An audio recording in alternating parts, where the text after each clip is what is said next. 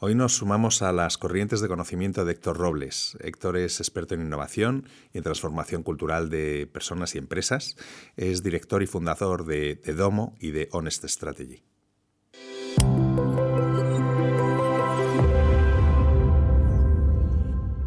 ¿Qué tal, Héctor? Muy bien. Bienvenido a Knowledge Waves. Bien hallado. Estupendo. Eh, ¿Es necesario ah, una crisis que catalice el cambio cuando un profesional, eh, por ejemplo, siente que no es feliz en, su trabajo? Depende de lo que entendamos por crisis. Mm. Si es crisis económica, yo te diría que no. Pero una cierta crisis como la existencial, ¿no? como la crisis de los 40, que ahora son a los 30 o a los 50 o 60, ¿no? Eh, yo creo que sí. Tiene que haber algo porque por naturaleza somos seres eh, inmóviles. estamos en evolución constante, pero nuestra mente está entrenada para hacer siempre lo mismo, ¿no? En modo automático. Y nos cuesta cambiar si no hay algo que nos impulsa, algún input, algún eh, estímulo a hacer el cambio. Ahora ha venido uno gordo, bueno, ahora hace un par de años, ¿no? El COVID. Y yo creo que lo, inteligente es no esperar a que venga un estímulo externo gordo para cambiar, ¿no? Yo creo que eso es, eso es la inteligencia. Y yo mis reinvenciones, que he hecho cuatro, quitando... Bueno, económicamente no ha sido ninguna el motivo. Eh, me he reinventado incluso cuando mejor me ha ido en lo económico, pero sí siempre había algo dentro, ¿no? Algo, alguna llamada que, se llama crisis, ¿no? Eh, en este caso personal. Yo siempre me he movido por crisis personales, nunca por externas. O sea, no es porque me hayan echado de una empresa, eh, monté la mía hace 21 años, pero trabajé 6 años para empresas, ¿no? Y no es que haya eh, una empresa que me haya echado o me estuviera a disgusto o que hubiera una gran crisis global y entonces tuviera que mi profesión peligrara o cosas así. Siempre ha sido algo de dentro. ¿no? Ha estado alineada, ¿no? De algún modo tu, tu, bueno, tu visión personal con la profesional. Sí, bueno, yo es que siempre digo que lo personal y profesional van unidos, aunque nos han hecho creer que no que hay que separar, ¿no? En las, entrevistas de trabajo eh, es muy frecuente oír de, no, no, esto es un tema personal, no quiero responder. Estás en tu derecho de no responder. Pues que es muy interesante conocerte a la, conocer a la persona, eh, porque está unido, ¿no? Yo si aprendo una habilidad como pueda ser comunicarme, eh, ¿qué pasa? ¿Solo aprendo para el trabajo, luego en mi casa no me voy a comunicar? O, aprendo algo en mi casa pues a, relacionar, a resolver conflictos con mis hijos, voy a un terapeuta, lo aprendo, pero luego los conflictos en el trabajo, todo lo que he aprendido no lo voy a llevar al trabajo. Es un poco absurdo. Esto nos han, nos han eh, metido cosas en la cabeza que conviene y es muy sano y muy divertido cuestionarlas. Efectivamente. Y desde tu punto de vista, eh, ¿cuáles crees que son las claves del éxito tanto personal como profesional? Bueno, no tengo varitas mágicas, pero sí he llegado a tres, tres conclusiones, ¿no? Eh, una es el ser uno mismo, la autenticidad. Ser uno mismo, claro, estos, estos son palabras mayores, ¿no? Porque una vez me preguntaron, pero claro, ¿cómo se es auténtico? Y claro, es, es todo un ciclo, ¿no? Ser uno mismo implica conocerse, y ahí ya tenemos todo un, todo un desafío. que yo, yo, creo que no sé si hay personas que nos puedan estar escuchando que digan, bueno, yo ya me conozco, ¿no? Eso de conocerse, ¿qué es? Pues conocerse básicamente es eh, descubrir cosas ocultas que no están visibles y que, y que generan unos comportamientos en ti, si eres una empresa, en la empresa, y que tú no tienes visible y lo haces consciente y entonces vas entendiendo por qué eh, este tipo de personas me caen mal, por qué cuando me pasa esto me pongo muy nervioso, por qué esto no tengo ningún miedo a este tipo de cosas cuando hay gente que sí. Es conocerse, es, yo creo que uno de los propósitos fundamentales de, la vida, ¿no? Y cuando te conoces luego puedes mostrarte como eres. Mientras no te conoces, mm, te creas personajillos, te creas máscaras, todos nos las hemos creado, yo me he creado mis máscaras, algunas muy bien hechas, a lo largo de, los años, sobre todo cuando era joven. Y, y, claro, luego quitarlas es el trabajo. El trabajo es conocerme y quitarme. Entonces, la autenticidad para mí es fundamental, es una de las claves porque eh, es, es, eh, genera, es un imán para el resto de personas. Como es tan poco común que haya autenticidad en la sociedad en la que vivimos, eh, es como aspiracional. ¿no? alguien ve a alguien auténtico que se comporta como es, que, que no está eh, ahora en esta entrevista diciendo, eh, ¿cómo tengo que ponerme? Yo soy diseñador industrial de, carrera profesional, vamos, de, universidad. Y siempre eh, me reía con mi mujer, digo, joder, para triunfar aquí hay que ir en la época de los 80, 90, 90 y algo, hay que ir mm, con vestido de negro, cuello cisne, hablar raro, porque mis competidores hacían esas cosas, ¿no? Y entonces ahí me di cuenta de que había mucho postureo y que, y que para triunfar lo que hay que hacer es ser uno mismo. La segunda, o sea, la primera hemos dicho autenticidad, en la empresa se llama cultura empresarial, conocer cuál es la cultura empresarial, pulir todos los maquillajes que nos hemos puesto y relacionarnos de adulto a adulto eh, con nuestros empleados, clientes, proveedores y demás.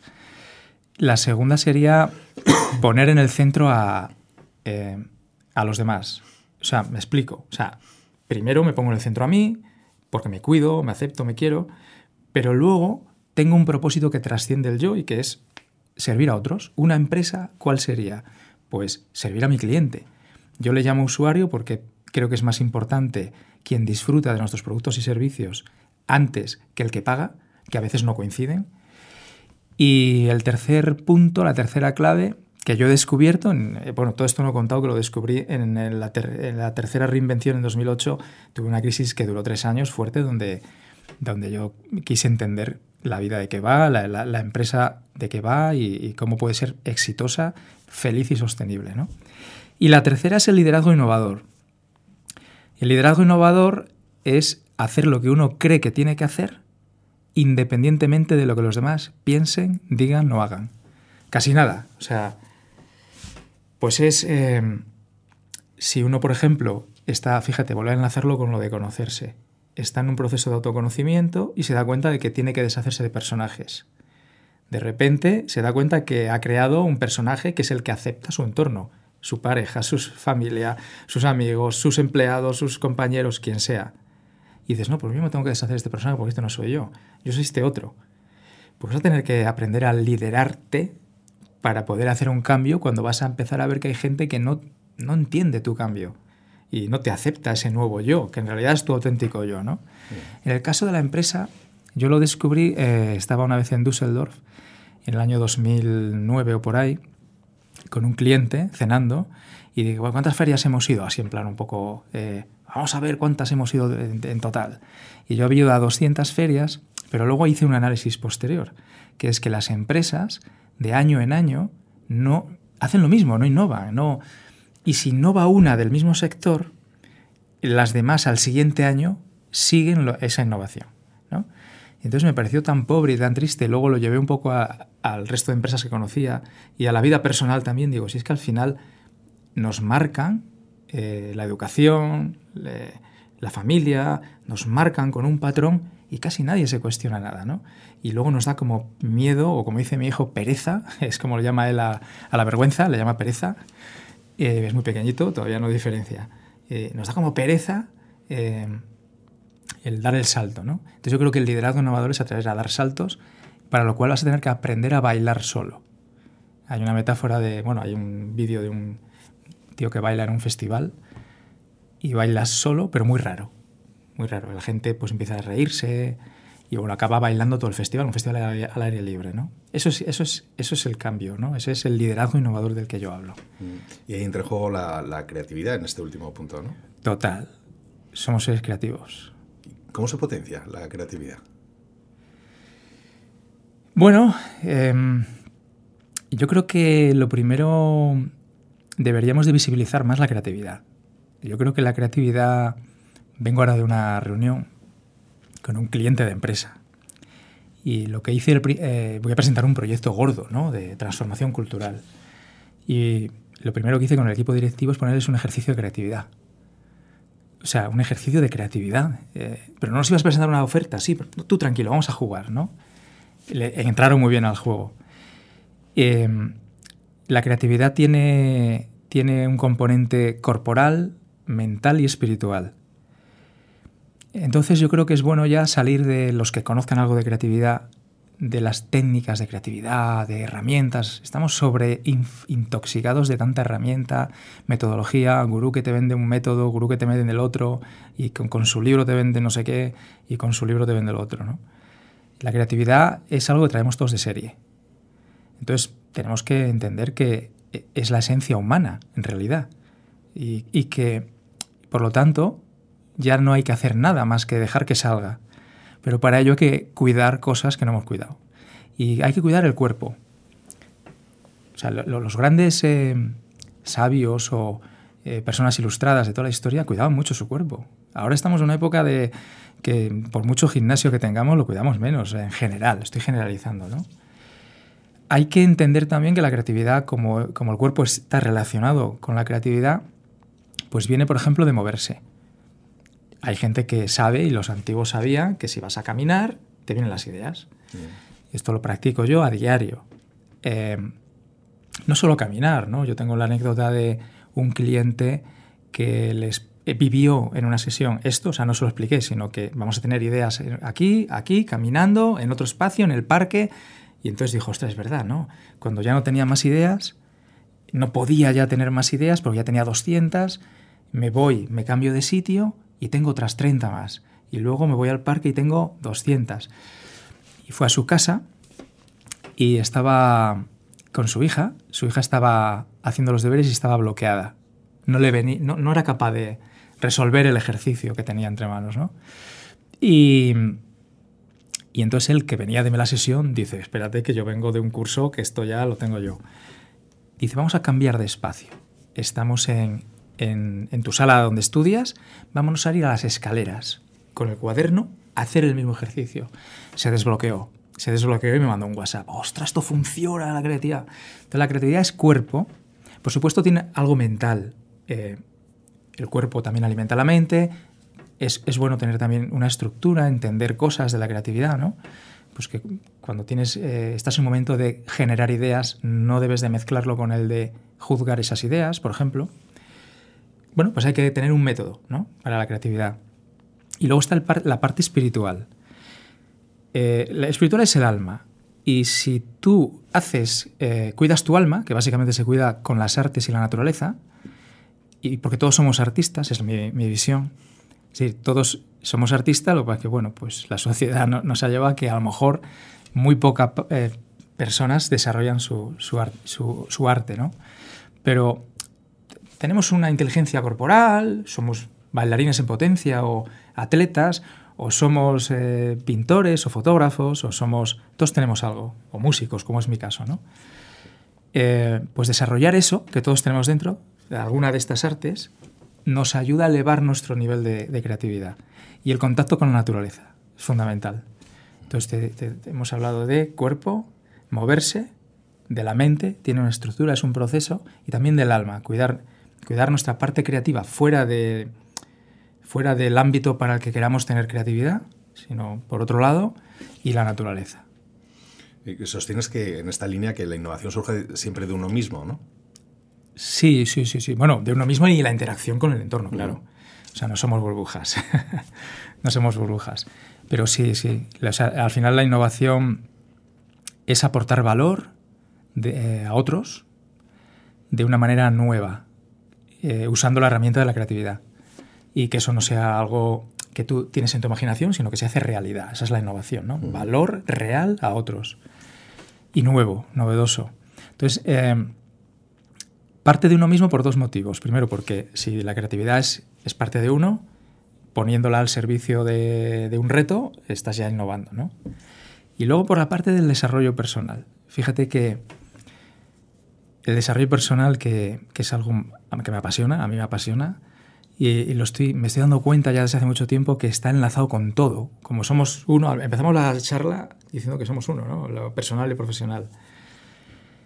Eh, es muy difícil innovar si no tienes conciencia de, que tienes un ego y de que no te está haciendo ver la realidad con claridad, sino que ese ego que, es el que ha creado esos personajillos que estás intentando a lo mejor eh, limpiar y, y, quedarte con tu esencia, es el que te hace a lo mejor por miedo al rechazo no lanzar algo diferente, por ejemplo, ¿no? ese miedo al rechazo es el ego, es el personajillo ese que tenemos todos de serie, igual que en la creatividad traemos al ego de serie, y este personajillo es el que nos hace poner filtros en la mirada. Claro, es muy difícil, por lo tanto, que tú eh, entiendas bien las necesidades de un cliente para innovar con el cliente, si tienes filtros a la hora de mirar al cliente. Por eso hay muchos emprendedores que se enamoran de su idea. Porque les, les aterroriza que alguien les tire la idea por, por tierra. ¿Sabes? Es decir, eh, a mí me han venido no emprendedores, pero sí inventores, sobre todo hace muchos años, eh, 2000, 2001, 2002, 2003, no sé por qué, hubo una temporada que todo lo que conocía un inventor me lo mandaba para que yo analizara su proyecto, su invento, ¿no? Y claro, a mí se me ha puesto a llorar delante, ¿no? Porque se enamoran de su idea. En lugar de, de entender que, que, es solo una idea más, que puede ser fructífera o no. Porque rechazan el feedback. El feedback auténtico, el, de, el feedback que no quieren oír, ¿no? El feedback de esto no lo veo por esto o por esto, ¿no? Que luego con ellos harán lo que quieran, ¿no? Entonces, eso por un lado y luego en los límites que nos ponemos todos, ¿no? Eh, la, al final tú puedes tener una gran idea, incluso puedes llegar a entender la necesidad del cliente, pero a la hora de lanzarlo, pues eh, te pones un límite, pues empiezas a poner los, los, los, miedos por delante, ¿no? Pues esto igual no va a funcionar, es demasiada inversión, si no lo ha hecho alguien antes por algo será. Esto es, esto es un... Uh -huh. O sea, empezamos a poner ahí todo... Entonces, claro, ¿quién se limita? No te limita nadie más que tú. No, hombre, no, me limita que no tengo un presupuesto. Bueno, hay muchas maneras de hacer las cosas. Yo, yo sin presupuesto he hecho muchas cosas. Eh, volviendo al tema de la autenticidad, eh, vivimos una época en que las grandes empresas eh, han puesto el foco en el propósito y en, y en, la sostenibilidad. Hay muchos autores, que, muchos expertos que hablan de la necesidad de cambios sistémicos. Eh, ¿Debe prevalecer en el caso de las empresas eh, la autenticidad sobre el modelo de negocio, por ejemplo? Bueno, cuando, cuando hablas de modelo de negocio, ¿te refieres a, a, a ingresos? O sea, a tener eh, como principal objetivo ganar dinero. ¿Te uh -huh. refieres a eso? Sí. Básicamente. Bueno, yo es que creo que la autenticidad es el medio para ganar más dinero. o sea, es que no es, no es que haya que elegir. Buen titular, sí. Acabas. Es que, claro, es que no, no, no, es. Claro, yo creo que este titular que acabamos de, de, sí. de, de escuchar, si las empresas lo entienden, lo interiorizan pero explícalo, y, y la hacen, pues voy, voy a ello. Y, y, y, lo interiorizan, entonces ya no ya abrazan la autenticidad y dicen, uh -huh. vamos a contratar a todos los expertos en autenticidad para que seamos auténticas. Es que es muy sencillo, nos hemos complicado mucho. Eh, creemos que las cosas son más complejas de las que son. Esto es, un este es otro mensaje que creo que debe de quedar en esta, en esta charla. ¿no? La autenticidad es tan sencillo como que tú te juntas con unos amigos, olvídate de empresas ahora, ¿no? Uh -huh. Te juntas con unos amigos porque tenéis afinidades Normalmente son valores en común. Aunque no lo sabemos y no decimos, no, ¿qué es el valor? Por ejemplo, yo me aburro mucho con gente que, que, que, no le gusta cambiar, experimentar, ir a otros lugares, a otros bares, viajar a otros sitios, probar una nueva actividad. Yo me aburro mucho, entonces, porque mi valor, uno de los valores principales míos es el aprendizaje continuo, la, innovación, la disrupción, toda esa línea. Entonces, no solo tener amigos y los amigos de antes yo he ido evolucionando, entonces los de antes, los muy estáticos, se han quedado y nos hemos separado y distanciado. ¿no? Pero yo atraigo gente en esa onda. O sea, eh, cuando nos presentan gente, de repente ves que hay gente que conectas y dices, ostra, eh, mira qué bien me ha caído este que me presentaron cuando fui con el grupo aquel a hacer aquella cosa y tal. Pues las empresas es lo mismo tienen unos altavoces, que son las redes sociales, antes los medios de comunicación, eh, aparte de los altavoces de los propios empleados, eh, los clientes. Y esos altavoces, cuando proyectan el mensaje, llega uno, lo escucha y dice, o voy a un evento o algo con esta empresa y me atrae, quiero estar con ella. Entonces la autenticidad no es ser muy guay, ni tener futbolines en la empresa, ni cosas de ese tipo. Es ser como tú eres. O sea, si, si, eres una empresa donde el rigor es, es el valor principal, eh, pues ten el rigor. Eh, ten rigor porque vas a traer a mucha gente que le importa el rigor, a lo mejor para tu producto, tu mercado. Y como tú eres, vas a traer a gente maravillosa como cliente.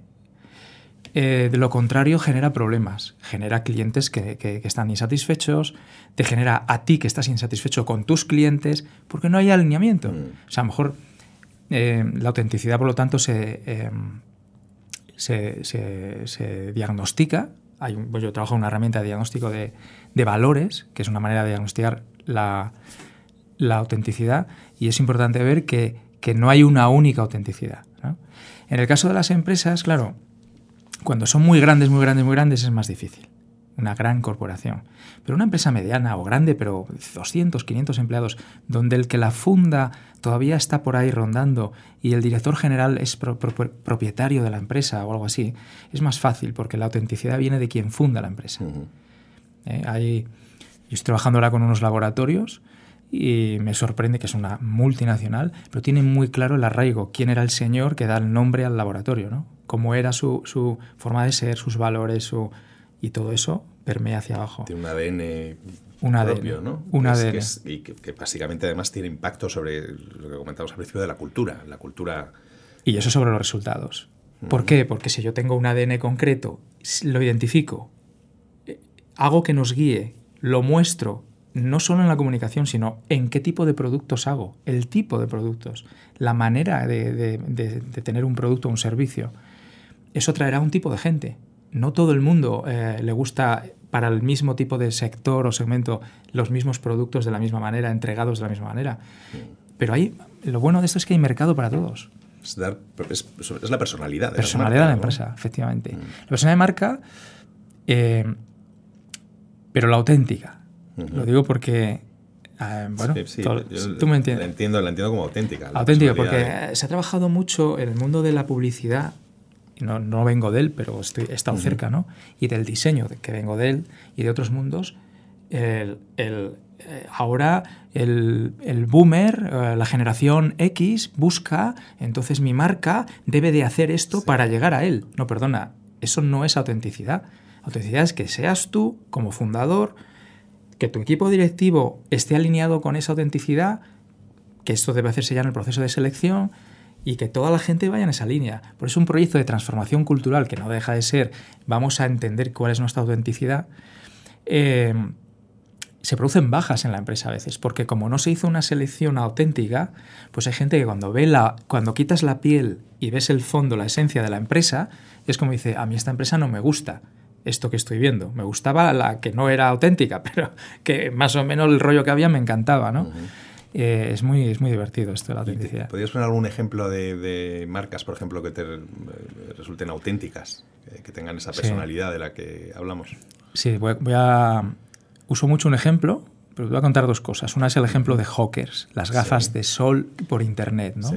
Que mira, es muy, muy buen ejemplo porque tienen unos valores que no están alineados con los míos y los de mucha gente. O sea, hay mucha gente que le chirría los valores, ¿no? Que tienen, sobre todo la gente, una ética elevada y tal.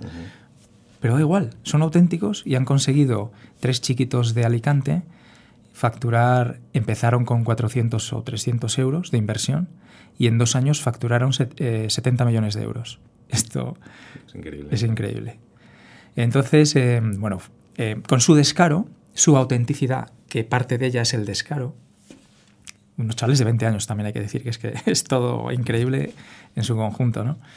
Eh, decidieron que querían, les encantaba el baloncesto, autenticidad de nuevo, les encantaba el baloncesto, la NBA era lo más, su equipo eran los Lakers, oye, pues yo pagaría lo que fuera por, estar en el palco de los Lakers y tal, oye, ¿por qué no vamos a patrocinarles a los Lakers?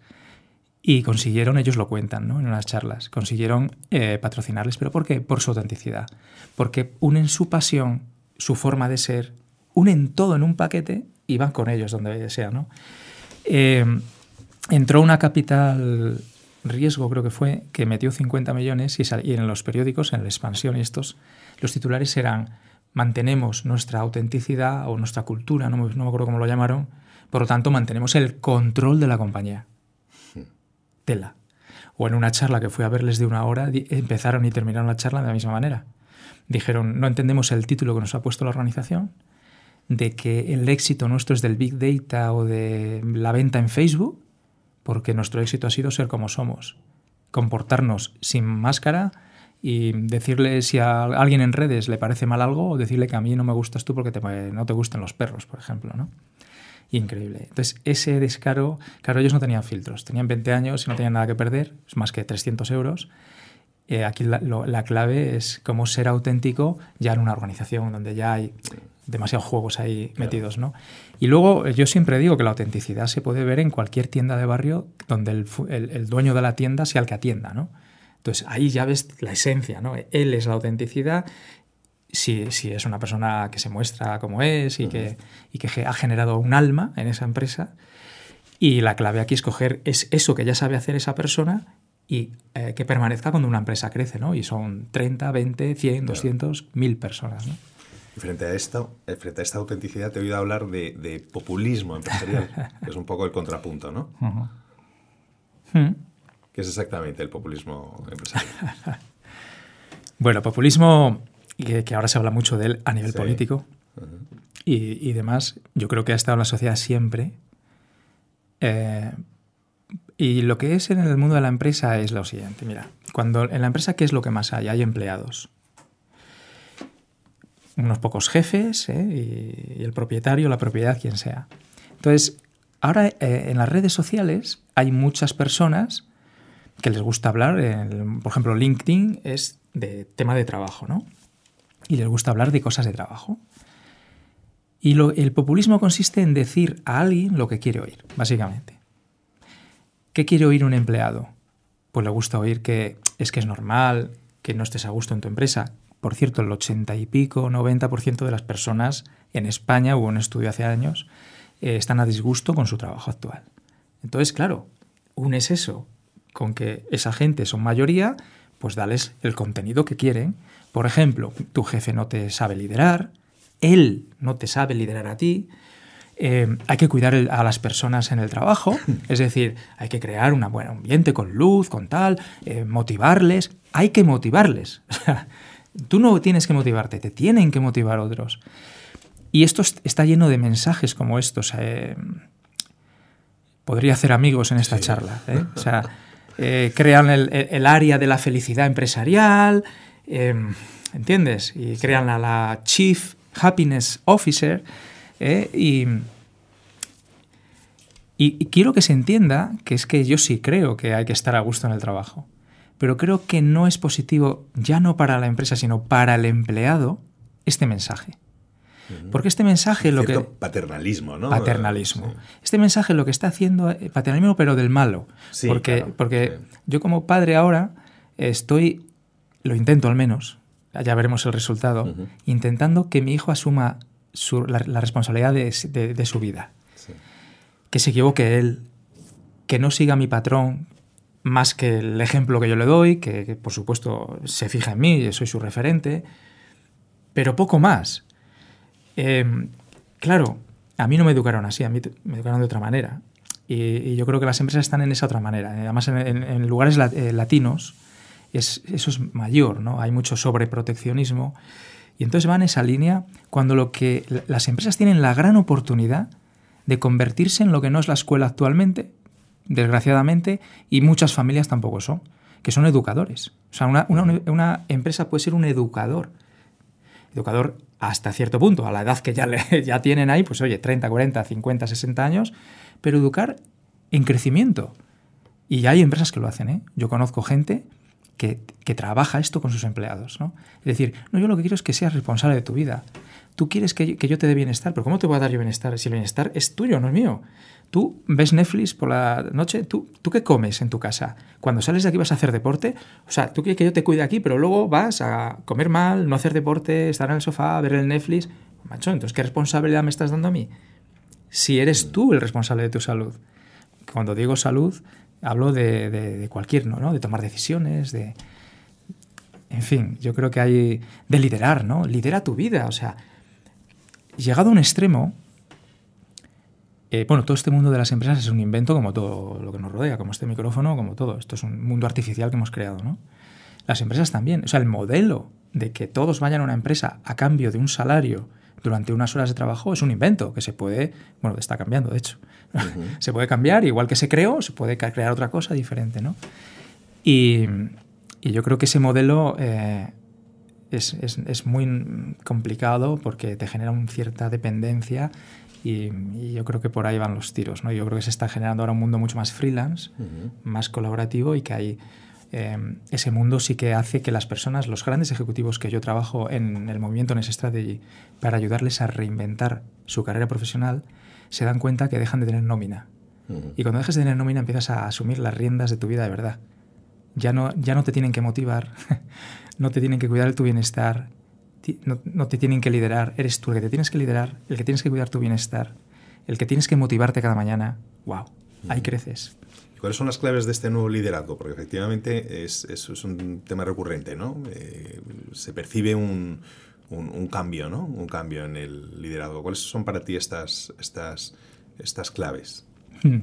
Bueno, yo lo llamo al liderazgo que a mí me interesa, lo llamo liderazgo innovador, ¿no? Pero en, en, cualquier caso, cualquier liderazgo tiene como tres patas, ¿no? O sea, se lidera con el ejemplo, eso es lo primero. Eh, yo le puedo decir a mi hijo, no grites, pues si yo estoy gritando a mi mujer todos los días, él va a aprender a gritar, no a no gritar. Lo segundo es dar autonomía.